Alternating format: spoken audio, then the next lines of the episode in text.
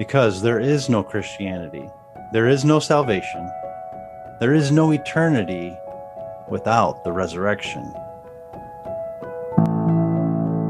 Welcome to the I Will Be Your Church podcast virtual sanctuary. Be strengthened today with the truth of God's love so that you can say to your families, your friends, your coworkers, and your social media worlds, I will be your church. Your hosts for today's episode are siblings Ben and Joanna Church. Hi, today is Resurrection Sunday, also known as Easter Sunday. And for Christians, this is our Super Bowl day.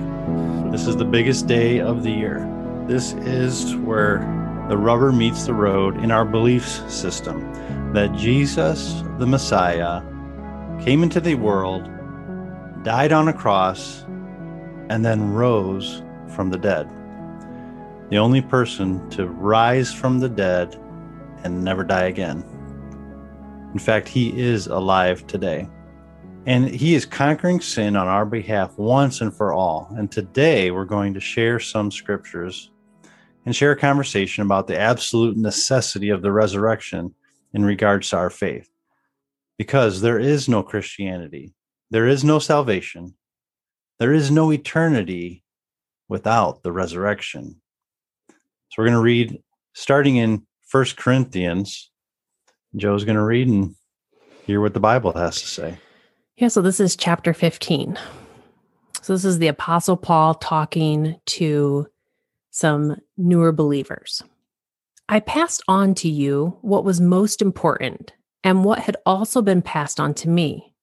And that is the anointed one, Jesus, died for our sins, just as the scripture said. He was buried and he was raised from the dead on the third day, just as the scriptures foretold. He was then seen alive by Peter and then by the 12 after that, he was seen by more than 500 of his followers at one time, most of whom are still alive today as I'm writing this, although some of them have now died. Then he was seen by James and later by all the apostles. Last of all, as though I had been born at the wrong time, I also saw him. For I am the least of all the apostles. In fact, I'm not even worthy to be called an apostle after the way that I persecuted God's church. But whatever I am now, it is all because God poured out his favor on me. But tell me this since we preach that Christ, the anointed one, rose from the dead, why are some of you saying there will be no resurrection of the dead? For if there is no resurrection of the dead, then the anointed one, Jesus, has not been raised either. And if the anointed one has not been raised, then all of our preaching, our talking, our teaching, it's useless. And your faith is useless. And that would mean that we apostles would all be lying about God. For we have all told you that God raised Jesus from the dead, from the very grave. But that can't be true if there is no resurrection of the dead. And if there is no resurrection of the dead, then the anointed one, Jesus, has not been raised. And if the anointed one has not been raised, then your faith is useless. And guess what? We're all still guilty of our sins. In that case, all who have died believing in the anointed one, they're just lost. And if our hope in Jesus is only for this life, well, then we are more to be pitied than anyone in this world. But in fact, the anointed one, Jesus, has been raised from the dead. He is the first of a great harvest of all who have died. So you see, just as death came into the world through a man, Adam, now the resurrection from the dead has begun through another man, Jesus. Just as everyone dies because we all belong to Adam, everyone who belongs to the anointed one, Jesus, will be given new life. But there is an order to this resurrection. Jesus was raised as the first of a harvest. Then all who belong to him will be raised when he returns. And then after that, the end will come when Jesus will turn the kingdom back over to God the Father, having destroyed every false ruler and authority and power. For Jesus must reign till he has put every enemy under his feet, and the last enemy that shall be destroyed is death. So if the dead will not be raised, what point is there in people being baptized for those who are dead? Why do it unless the dead will someday rise again? And why should we ourselves risk our lives hour by hour preaching this good news? For I swear, dear brothers and sisters, I face death daily. This is as certain as my pride in what the anointed one Jesus our Lord has done in you. So, what value was there in fighting the wild people of Ephesus if there will be no resurrection from the dead? And if there is no resurrection, as some people say, we should just feast and drink, for tomorrow we will die. Don't be fooled by those who say such things, for their bad company will corrupt your good character. Think carefully about what is right and stop sinning. For to your shame, I say that some of you don't know God at all. Wow. That pretty much sums it up for us as believers. If Jesus didn't die, we're wasting our time and our faith is pointless. mm-hmm. I think it's just the Apostle Paul's life is one of the most powerful proofs that Jesus really did rise from the dead. Like he wouldn't have done anything he did if that wasn't 100% true. If Jesus did not rise from the dead, the Apostle Paul had no incentive, no earthly, he, he was king basically. He was a rock star before Jesus appeared to him on the road to Damascus. He was the man. He probably would have been high priest. He was on the road to success. He had everything going for him. Persecuting the Christians. Yeah, he, he was the boss. Okay. That would be like, I don't know, let, let's say Brad Pitt. It'd be like Brad Pitt somehow giving it all away and going to live in a trailer or, you know, or whatever, and just become the most outcast person. That just makes no sense. But he said he saw Jesus alive and well, in so much that it changed his life. It put him in danger yeah. for the rest of his life. He was eventually martyred. He was killed for the, the preaching of the gospel. You know, he went through more suffering other than Jesus himself. And yet he stayed true because it's a reality. It was so powerful, that resurrection, that it changed his life forever. And now, not only that, he was entrusted with sharing that good news that 2,000 years later, the Apostle Paul is still winning people to the Lord. Yeah. He's still changing lives by his life that was changed by Christ. Well, and it's the very cornerstone of why you and I are even talking today. It is what gets us out of bed in the morning. Mm-hmm. The idea of the resurrection of Jesus and our encounters with Jesus. Now, I have not seen Jesus face to face like the Apostle Paul or the disciples or the first 500 people who saw him there right after he was raised from the dead. But I have seen that resurrection power in my life. I've seen it in the lives of family members and friends we still see the resurrection of Jesus playing out today. Mm-hmm. And that message of the resurrection of Christ is the gospel of Jesus Christ. That is the good news. That is the good news. that news. because of that, you know, I, I guess it's not in and of itself the complete gospel. Jesus rose from the dead. It's it's what facilitates what the gospel is. The gospel is the good news that Jesus came, that he ministered, that he died on a cross, that he rose from the dead, so that all men would be drawn unto the Father. We can have a place with the Father. We can go to heaven. We can participate in eternal life. And then in turn, we will be resurrected, even if we die here on this earth before the Lord Jesus returns in person, sets up his kingdom here on this planet for 1,000 years. If we die beforehand, we will be resurrected. And it's just weird how this scripture, how Paul was actually talking to Christians who somehow already denied that the resurrection would even take place.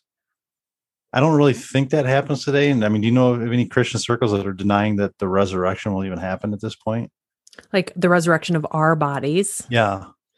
I don't think so. Not that I know of, but maybe yes. some. So, I mean, that was a, an interesting world. thing in the early church that they were arguing about if the dead would be resurrected. And so he's like saying, Hey, the foundation of our faith is that Jesus himself was resurrected. Therefore, we all shall be resurrected because he was first resurrected and he's coming back and we're going to live forever with him. So it makes no sense not to be. Re- that was his argument. But in that argument, he was solidifying the message that Christ was resurrected from the dead. That's the foundation, the linchpin, whatever you want to call it, of Christianity. That is our belief system. Yeah. And that's what changes lives. And then the other part of that is it says that if if Jesus has not been raised from the dead, not only is our faith useless, but we still are all filthy and guilty in our mm-hmm. sin, which is another way that I know that the resurrection of Jesus happened because I know what it's like to wake up in the morning feeling filthy. Mm-hmm. And I mm-hmm. know what it's like to wake up in the morning feeling cleansed by the resurrection power of Jesus. Mm-hmm. Right. So if there's someone listening right now, if that's you, where you have woken up in the morning feeling filthy, you have hope. There is faith in a risen Savior who is still producing, even today, 2,000 years ago, and will produce for eternity, eternal life that flows out of him and that can cleanse you from the sin, can cleanse you from that guiltiness. And remember, if you listen to our Good Friday message, sin just means you're missing the mark. You're thinking about things wrong. You're doing it wrong. You're not following a path of honor or a path of righteousness. It's it's just anything that keeps you missing the mark of God.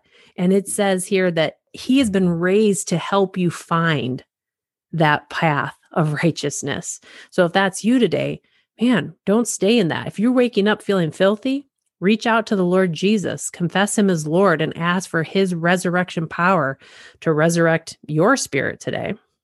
Yeah, and then and then what I think we can transition in our minds with focusing on the resurrection. I think this is also a key to Paul's message in this passage that we need to focus on the resurrection as a central idea, not only Jesus' resurrection, which is the basis of our faith, but our own resurrection that is coming and the eternal life that we will share with Christ. And because it says Christ must reign, and that's when he returns. Let me read that just quickly again. But there is an order to this resurrection. Christ was raised at the first of the harvest. Then all who belong to Christ will be raised when he comes back. After that, the end will come when he will turn the kingdom over to God the Father having destroyed every false ruler and authority and power. Now, that sentence is after 1,000 years. And here's how you know the next sentence says, For he must reign till he has put all enemies under his feet. The last enemy they should, that shall be destroyed is death. So we know that during that 1,000 year time, people will still die. There's going to be a whole set of events that must take place, but he will be reigning on this earth. At that point, anyone who is died previous to there will be resurrected from the dead, will be made new again, will be alive, will be having eternal life. We will we will be immortal at that point, sinless. We will be able to ascend to heaven and on the on the earth. We'll be able to you know pass from the spiritual to the natural realm at that point. We'll be ruling and reigning with Christ We'll be having authority over cities and regions and people groups. There'll still be regular people on the earth who can die at that point. Jesus will be the basically the king or president of the entire planet ruling in Jerusalem. So that's something uh, he's we have to look forward to that. We have to have that as a mindset.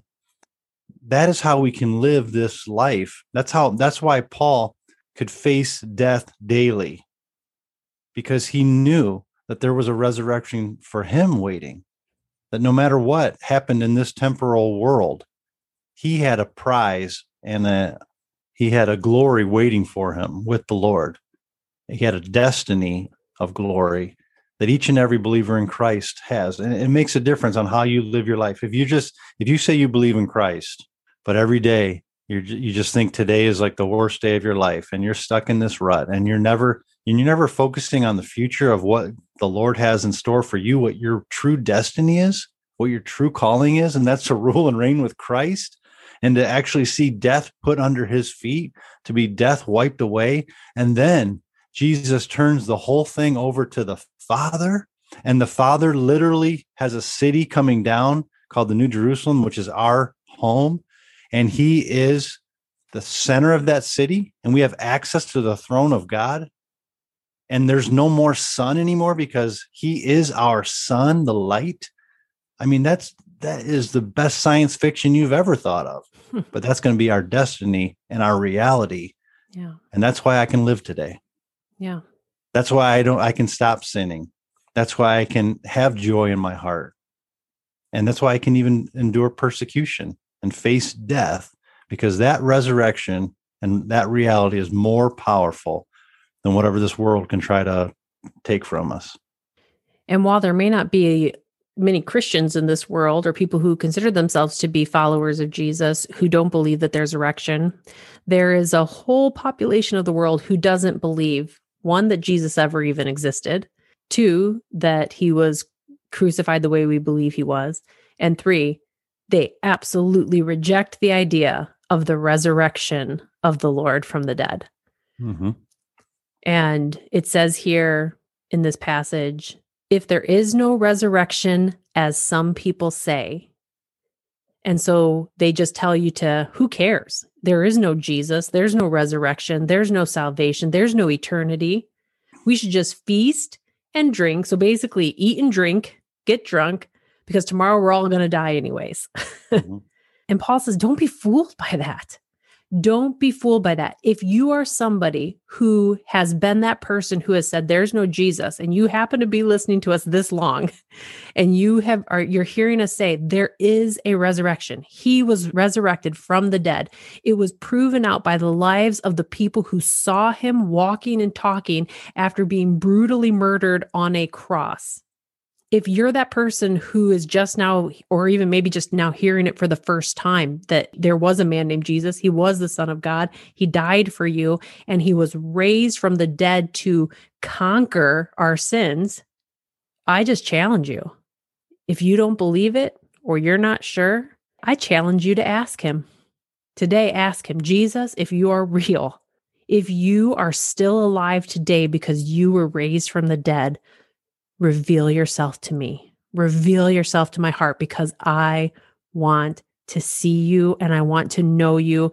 And I want to be given, as the scripture said, everyone who belongs to Christ will be given new life. And I want that. I want new life. I just say, reach out to him today, like ask him for it, and he will reveal himself to you. That's why the importance then of Christians who believe that who believe that there is a resurrection from the dead, that Jesus was raised, that's a real Christian, you now have the ministry of preaching and showing that Jesus was raised from the dead. That is preaching the gospel. Every single Christian has that responsibility in some way, whether through your life or through your words or through whatever you're doing, your associations, of letting other people know there is a resurrection from the dead. Jesus was raised from the dead. He is Lord. You can know him and you can have a part in that also. And that's a never ending ministry that will happen until he returns. I think that's also a responsibility that we should take on ourselves, knowing full well, like you said, Jonah, there's three types of people who have never heard. And so that's why we got to share, who don't believe. That's why we have to be persistent and can be convincing. And then those who will never believe, who are opposed to it, and that's where persecution that we have to endure because they're the children of the enemy, and the enemy wants to steal, kill, and destroy anything that God wants to do. Yeah. And one of my favorite scriptures that I say over myself on an almost daily basis that once you have set your gaze on him, believed in him, and made him Lord of your life and accepted his resurrection saving power, the Bible says that the same spirit that raised Jesus from the dead dwells in you and quickens or makes alive your mortal body. And I say that over myself every day. Joanna, the same spirit, that same power, that same glory from heaven that raised Jesus's dead body from that tomb, that power lives in me now. Mm-hmm. That power infuses every cell of this mortal body. I can walk in that power. I can live in that power. And someday that power will resurrect every cell of this mortal body for eternity. Mm-hmm. Well, what God wants to do in people's lives today is not just make you aware that Jesus was raised from the dead, not just make you mindful of that resurrection in the future, but also he wants to see that resurrection power, just like Joe just said, that same spirit that raised Christ from the dead will quicken you, will make you alive. Well, every single one of us right now needs something in our lives quickened something in our bodies quickened, something in our minds quickened. We need that Spirit of God to be a reality in our lives, not just talking about it and not just thinking about it, but living it and being it. If that Spirit took Christ out of the grave, took Christ out of the middle of the earth, wherever he was spiritually, took that body that was dead for three days, changed it, made it new somehow, put his spirit back in him, how much more will that same spirit do something in our own lives, change our lives? If you need a resurrection, today is the day to call on the name of the Lord and you will be saved. So I'm going to pray right now, and I just want you to pray if you're listening with me. Make this your heart's cry to the Lord. Pray with me now. Heavenly Father, in the name of Jesus, we come to you hearing the good news that Jesus was raised from the dead, that he is alive right now, that he is reigning king of all. And we have chosen today, Lord, to trust in you, to believe that Jesus is alive, to know that we will be raised from the dead also in the future and reign forever with you. But Father, right now there's aspects of our lives that seem dying, dead, decayed, worthless, and we're just lifting it up to you right now. We're putting it in your hands. We ask that the power of the Holy Spirit that dwells within us would take hold of that deadness, would take hold of that dying and death and corruption, and that it would change it, that it would raise it, that it would make it new once again. Maybe those dreams that have died. Well, in the name of Jesus, they're coming back to life. Maybe those relationships that have decayed. No, the Lord says they'll be raised from the dead. Maybe it's that that family that's been torn apart. No, the Lord says they will be resurrected because not just resurrection in eternity, the Lord is talking about, but resurrection in the here and now because He's given you His Spirit. So we thank you, Father, for the Holy Spirit. I ask that the Spirit would minister to each and every one of us this Easter day. Thank you for the resurrection of Jesus Christ. Thank you, Lord Jesus, that you are alive and that you're calling each and every one of us to new life today. I pray for new life this year. May this year, starting now, be the most full of life and passion and joy and health and newness because we focus on you this year, Lord. May we give you glory. May we run to the light. May we look to Jesus on the cross. May we know that he was risen from the dead. May we look to the future, knowing we will be raised again. And would we look to you now, Lord, to sustain us and to meet every daily need that we have? And would we give you the glory each and every day, Lord, because you're awesome and mighty and true. Thank you, Lord, for this year. Thank you for those who are you are saving. Thank you for calling us to go preach the gospel to the ends of the earth. In Jesus' name, amen. Amen. Well, happy Resurrection Sunday, and we hope that more and more of you are going out and being the church in your world. If you feel blessed by the I Will Be Your Church podcast, please subscribe so you never miss a day, and then share it with your friends. Check out our website, iwillbeyourchurch.com, to learn more about us, check out Ben's blog, connect with us on social media, and become part of this church family movement.